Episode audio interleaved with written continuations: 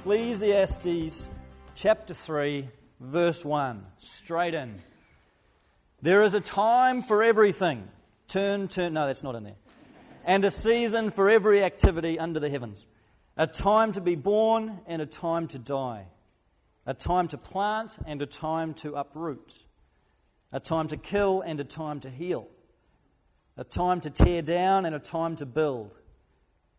A time to weep and a time to laugh a time to mourn and a time to dance, a time to scatter stones and a time to gather them, a time to embrace and a time to refrain, a time to search and a time to give up, a time to keep and a time to throw away, a time to tear and a time to mend, a time to be silent and a time to speak, a time to love and a time to hate, a time for war and a time for peace.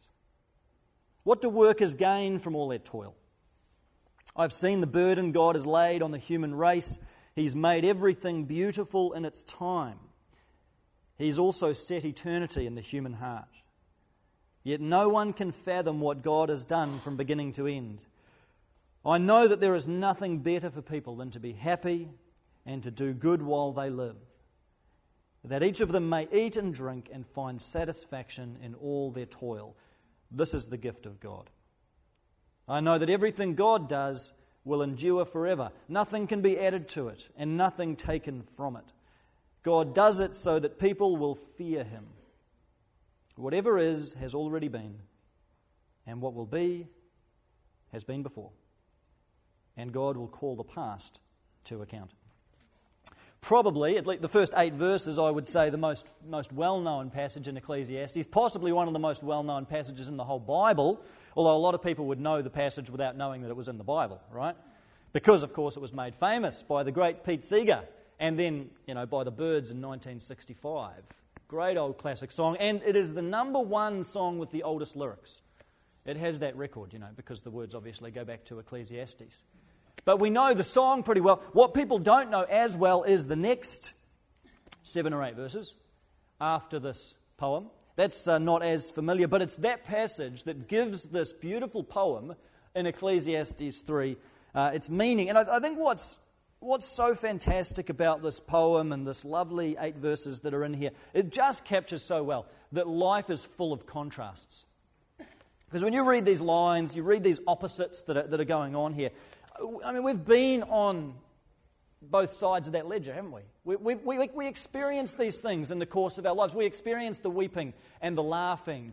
We experience the, the gathering and the scattering. We experiencing the planting and the uprooting. We experiencing we experience the, the love and the hate and the war and the peace. This is just what life is. It resonates with the ups and the downs and the backwards and the forwards and the contrasts of life. We find ourselves on both sides of these phrases, sometimes in the same day, sometimes in the same hour. And this poem, it's a bit of a double edged sword because it draws you in with its beauty and it draws you in with its, with its symmetry and these lovely poetic phrases. But the more that you look at this poem, the more that you listen to these lines, it actually becomes quite troubling.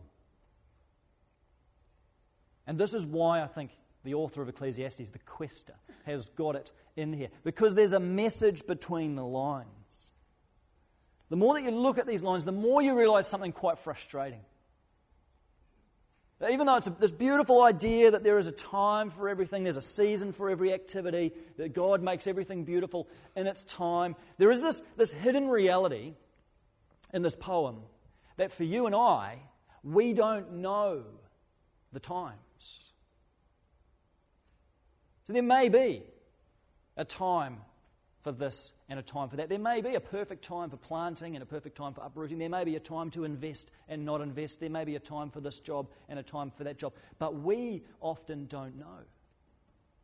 God has made everything beautiful in His time. God has made every activity appropriate for its own time. But the problem the quester has is that God doesn't often reveal that information to us. And so we are left wondering is this the right time? To change jobs? Is this the time to be uprooting my family and taking them to the other side of town, the other side of the country, the other side of the world? Is this a time to be gathering or a time to be scattering? What is the time? What is the season? You think about recent events, think about the Christchurch earthquake, and there came a point about eight days after that earthquake when someone or some, some team of people had to make a decision that this was going to change from a rescue operation to a recovery operation. Who wants to make that call? Who wants to have to decide that we are effectively giving up searching for survivors? But that's what Ecclesiastes is talking about. There's a time to search and a time to give up searching. But how do we know what time it is? You think of what's going on in Libya at the moment and the complexity of the West trying to figure out its intervention in that country. What type of military strategy is appropriate? What type of coalition is appropriate? Is it going to work to arm the rebels, or is that just going to lead to greater bloodshed? Is this a time for war, or is this a time for peace? People are trying to figure this out. It's all very well, there may be a time for war and there may be a time for peace, but we don't always know the best course of action. We have trouble discerning which of these phrases is most appropriate for now. And some of you are sitting at intersections of life right now, trying to make big decisions, trying to figure out some of the things. They might be right in this poem, some of these phrases. And you are lacking the knowledge you need, the insight you need, the information you need in order to make the best decision that you feel like you need to make. Some of you are trying to figure out should I, should I go with this career or that career? This house or that house? This wife or that wife? That's probably not a good example. this, this path or that path? You know what I'm saying? You're trying to discern it. And the reason that we get frustrated by this is because of a little phrase in this passage. In verse 11, where the quester says that God has set eternity in the human heart. It's a, it's, it's a lovely phrase, isn't it? But what does that mean? I, I don't think it just means that, that God's made us to live forever. It might be true, but I think he's making another point here. God's placed eternity in our heart. When, when something's in your heart, it's a longing, it's a desire, something we're wanting. And it taps into that idea that each of us is wanting a perspective bigger than what we have. We want to transcend this moment and this situation to be able to get up above our circumstances and see where it's all heading and see what the outcome of this decision would be if we chose this path. And see what the outcome of this decision would be if I chose this path. And see, you know, to, to try and work it through. We, we want to get out of this moment and, and transcend this limitation and see things from God's perspective. Have an eternal perspective. See how it's all put together and see where it's all going. Because if we had that kind of knowledge, if we had that kind of information, then we would be able to make the best decision in the present We'd see the outcomes and the contingencies and the whole thing and have the perspective that we need. God has placed that longing for eternity in the human heart. But, as the great theologian Bono says, you're stuck in a moment and you can't get out of it. That's where we live. That's why the very next phrase in the, in the passage is Who can fathom what God has done from beginning to end? There's this tension the quest is living with. God's placed eternity in the human heart. I want to I want to see this eternal perspective, but who can really fathom what God's done from beginning to end? He's made everything beautiful in its time, but I can't get hold of that perspective. You hear the frustration in it. It's lovely and poetic, but underneath that, there is this longing, there is this desperation to know more than we know and see more than we can see. There might be a time for everything, but we struggle to know the times. One way that we often frame the question is how do I know what God's will is for my life? How do I know whether it's His will that I take this road or that road? How do I discern God's will? How do I hear His voice? How do I know which path He wants me to take? Keep your finger in Ecclesiastes 3 and turn over to the book of Titus right at the other end of the Bible, right at the far end. Book of Titus, short little book just before Hebrews. Titus chapter 1. And you'll be familiar by now. What we're trying to do with Ecclesiastes is look at these passages and look at what the quester is saying in Ecclesiastes, but look at what all this means then in view of Jesus. Look at what this means in view of Jesus' life and death and resurrection and ascension. And now read that back into Ecclesiastes to get a better understanding of what's going on. So listen to this, just the first, well, just chapter 1, verse 2 and 3 of Titus. And as I read this, listen for words that relate to time Okay? Listen for temporal words, words that have something to do with time. Verse 2 of chapter 1, Titus. In the hope of eternal, there's a time word, eternal life, which God, who does not lie, promised before the beginning of time, which now at his appointed season he has brought to light through the preaching entrusted to me by the command of God our Saviour. So the insight here is that there are a lot of seasons in life we just don't know. There are a lot of times and seasons and discerning of things that we just don't know. But there is one season that God has made unmistakably clear to us, and it is the season, the appointed season, when He sent His Son Jesus. That is the season. Ecclesiastes rattles off a whole lot of seasons, but Titus basically says, Paul says, there's one season that you really need to think about.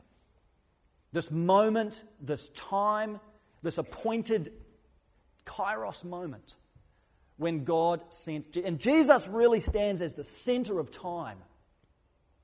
Think about him as the center of all history.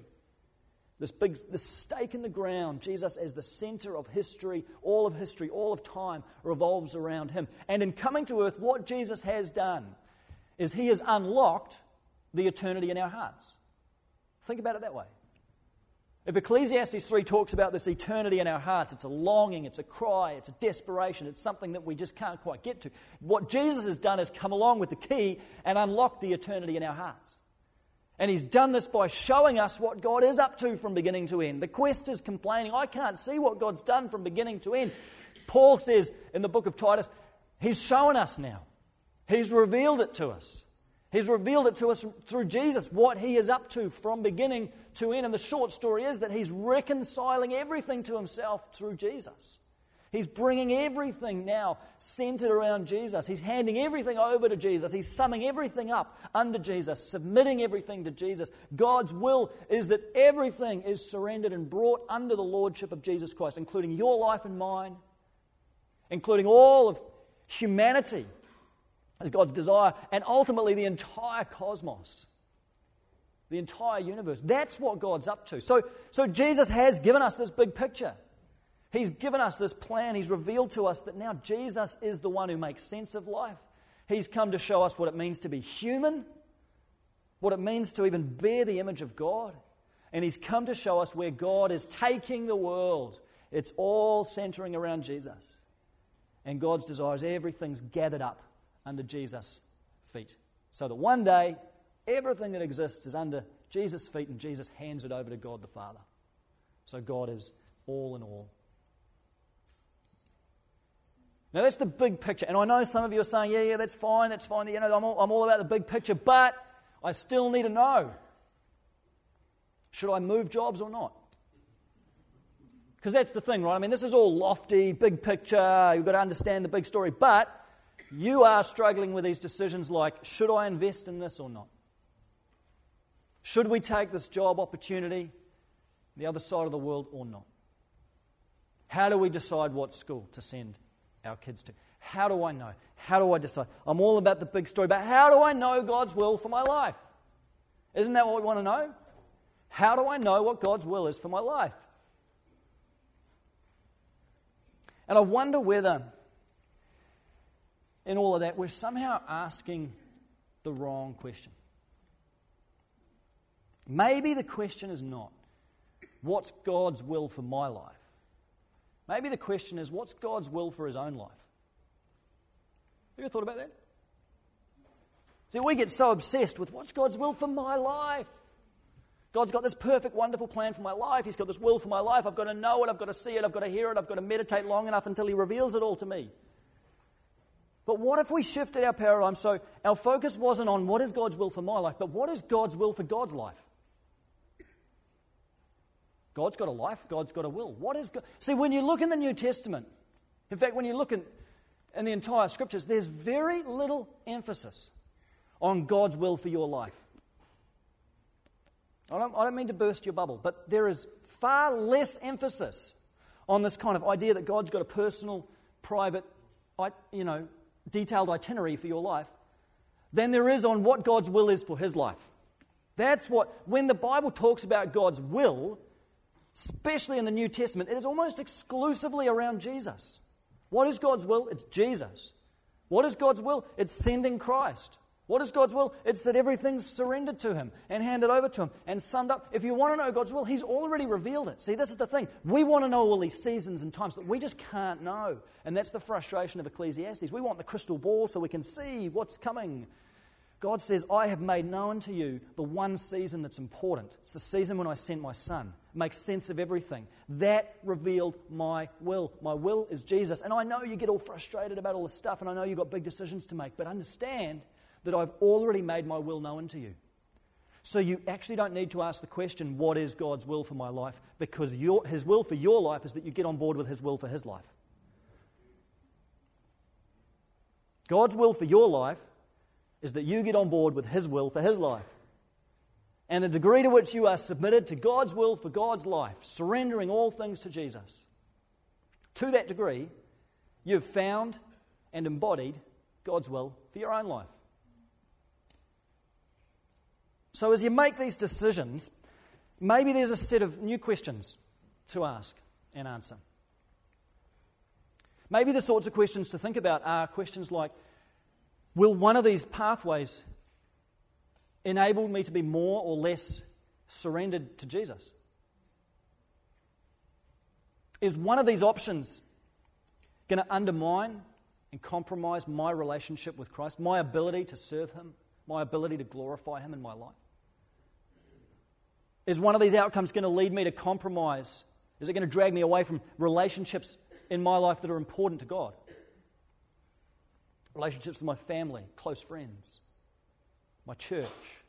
Is it going to undermine those things? Is this going to somehow compromise who I am, my integrity before God? Is it going to lead me to be more or less committed, handed over, surrendered, effective in His service? Those are the kinds of questions that help us to align our lives with God's will for God's life. And then around that, I think there's a real breadth to God's will. I think there's a real latitude. It's a bit like here's a simple analogy. The ski season's coming up. Any ski, any skiers, keen skiers, snowboarders, you're heading down to Ruapehu or wherever you've got a bit more money, you go down the South Island. You know, think of God's will like the ski field.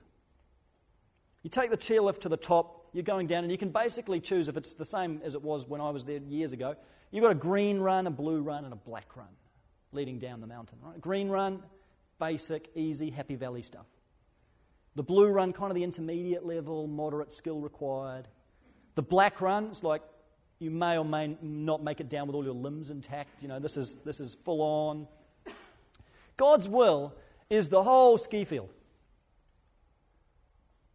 Now, I think as long as we are surrendered and submitted to Christ, I think God says to you green run, blue run, or black run.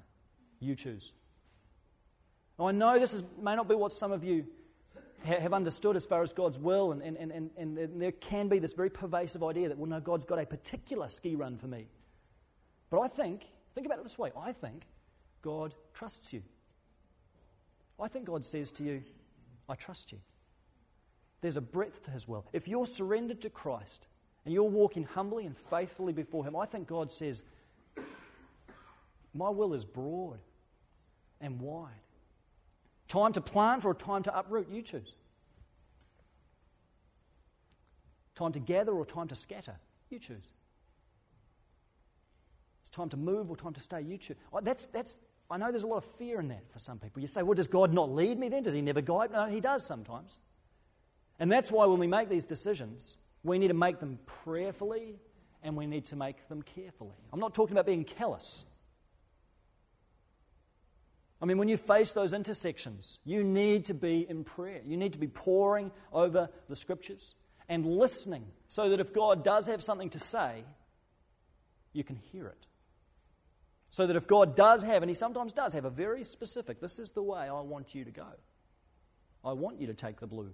I want you to take the green. Sometimes God does. But I tell you this God doesn't play games with you. If He's got something to say to you, He'll say it. He doesn't write in code. You know, He doesn't sort of play, tease you a little bit, give you a bit, you've got to figure the rest. If He's got something to say and you are open and submitted to Him, seeking the counsel of a few wise people that you trust, searching the scriptures, if God has a direction to give you, He's going to let you know. And He's not going to let you wander out of His will without making it abundantly clear to you. And that means if you don't get the writing in the sky, if you don't get the audible voice, that's okay. And it may just be that God is saying to you, you choose. And there's the flip side of that, I know, is the frustration of saying, yeah, but I don't know how to choose. I don't know whether is this should I be investing here or or not? Should I really be marrying this person or not?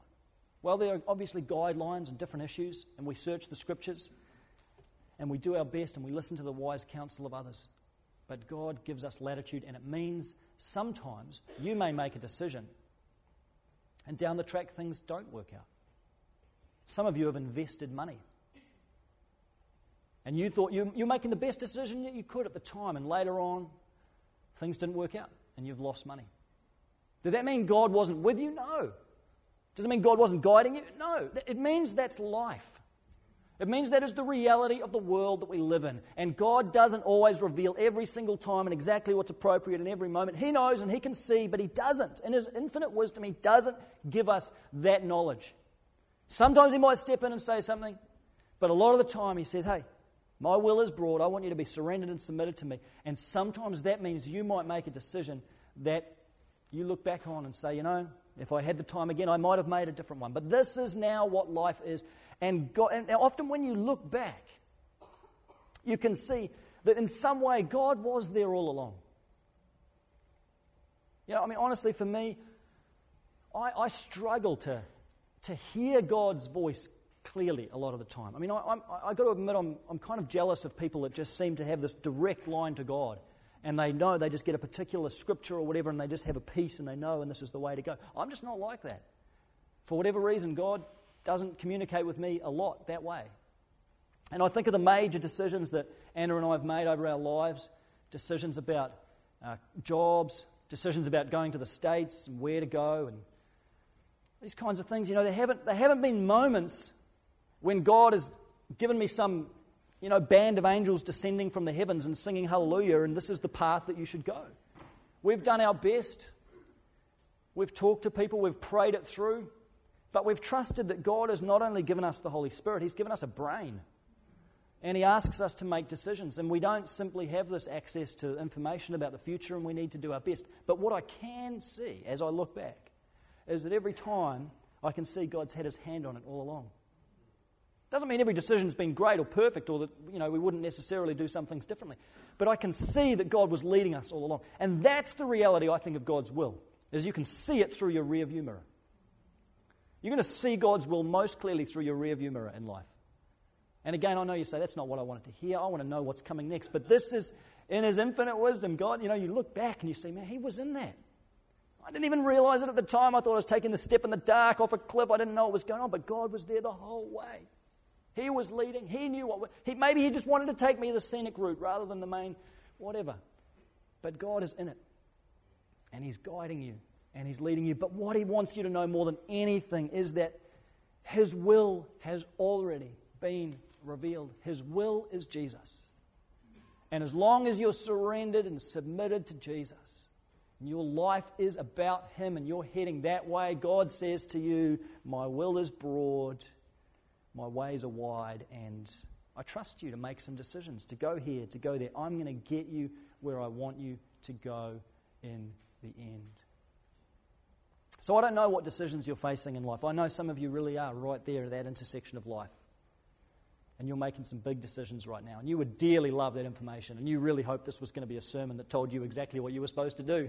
well, I'm trying to be as faithful to Scripture as I can, and we need to feel something of that tension that the quester felt, because that's the life that we're living. We don't always know, we don't always have perfect information. We've got to do our best prayerfully and carefully. But you can know with certainty this morning that as you walk humbly and faithfully before the Lord, He's got His hand on your life and He's not going to let you go. He's got you in His hands, He's got your life in His arms, and He will never abandon you. You will step this way and that, but He will never, ever let you go. He's going to be faithful to you, He's going to walk with you and He's already gone ahead of you. He knows what you're going to choose. He's already in that future. He's working things through, and He has His hand so firmly on your life. You might feel like it's all up in the air, so uncertain. You're feeling so anxious, but God says, I will never leave you, I will never forsake you. I'm not going to tell you everything about how everything turns out, but He's never, ever going anywhere. He won't abandon you, He won't abandon His children. You have the comfort of His presence, the assurance of His power the promise of his hand on your life. And you know, because the scripture tells us, that God will make everything beautiful in its time. He will work it out.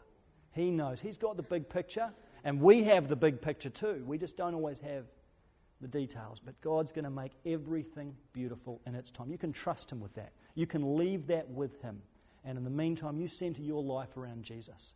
Make the best decisions you can with prayer and wise counsel and the guidance of the Scriptures, and trust that God's will is broad enough to hold you and His grace is strong enough to catch you when you fall. Let's pray. Father God, you give us answers that sometimes aren't quite what we want to hear. Lord, you know the, the hunger that we have just to know exactly the right steps to take. And we just don't, we don't always have that. But God, I thank you that you've revealed your will to us in Jesus. That you've revealed to us the great season of all seasons when you sent your Son. And that's what we need to know. That's what you've made so clear to us. But Lord, I pray for everyone here who's facing a big decision right now and who is looking at that passage in Ecclesiastes and just scratching their head and not sure whether this is a time for this or a time for that. We do pray for your guidance, Lord. We do pray for your wisdom. We pray for clarity. We pray that you'd have your hand on those circumstances. But more than that, I pray for every one of us in that position, you would give us the courage to surrender our lives afresh to you, to renew our faith in Christ, to center our lives around your Son, Jesus Christ, and simply walk day by day, trusting and obeying, humbly and simply, knowing that you do guide our steps, knowing that you will direct our paths, knowing that you will be faithful, even though we have to make decisions at times that are very, very hard. We wish we had more information than we do, but we know you've revealed to us just what we need to know, no less and no more. So help us to keep our eyes on Jesus, the author and the perfecter of our faith and to run the race with endurance. We thank you that you have already shown us your will. Give us the strength now to follow. In Jesus' name. Connection Point is a joint production between Connection Resources and Shore Community Christian Church. If you would like a free copy of today's message, please email us or phone us on 0800 90 30 90. To subscribe to our free podcasts or to listen to the latest message, go to connectionresources.org.nz.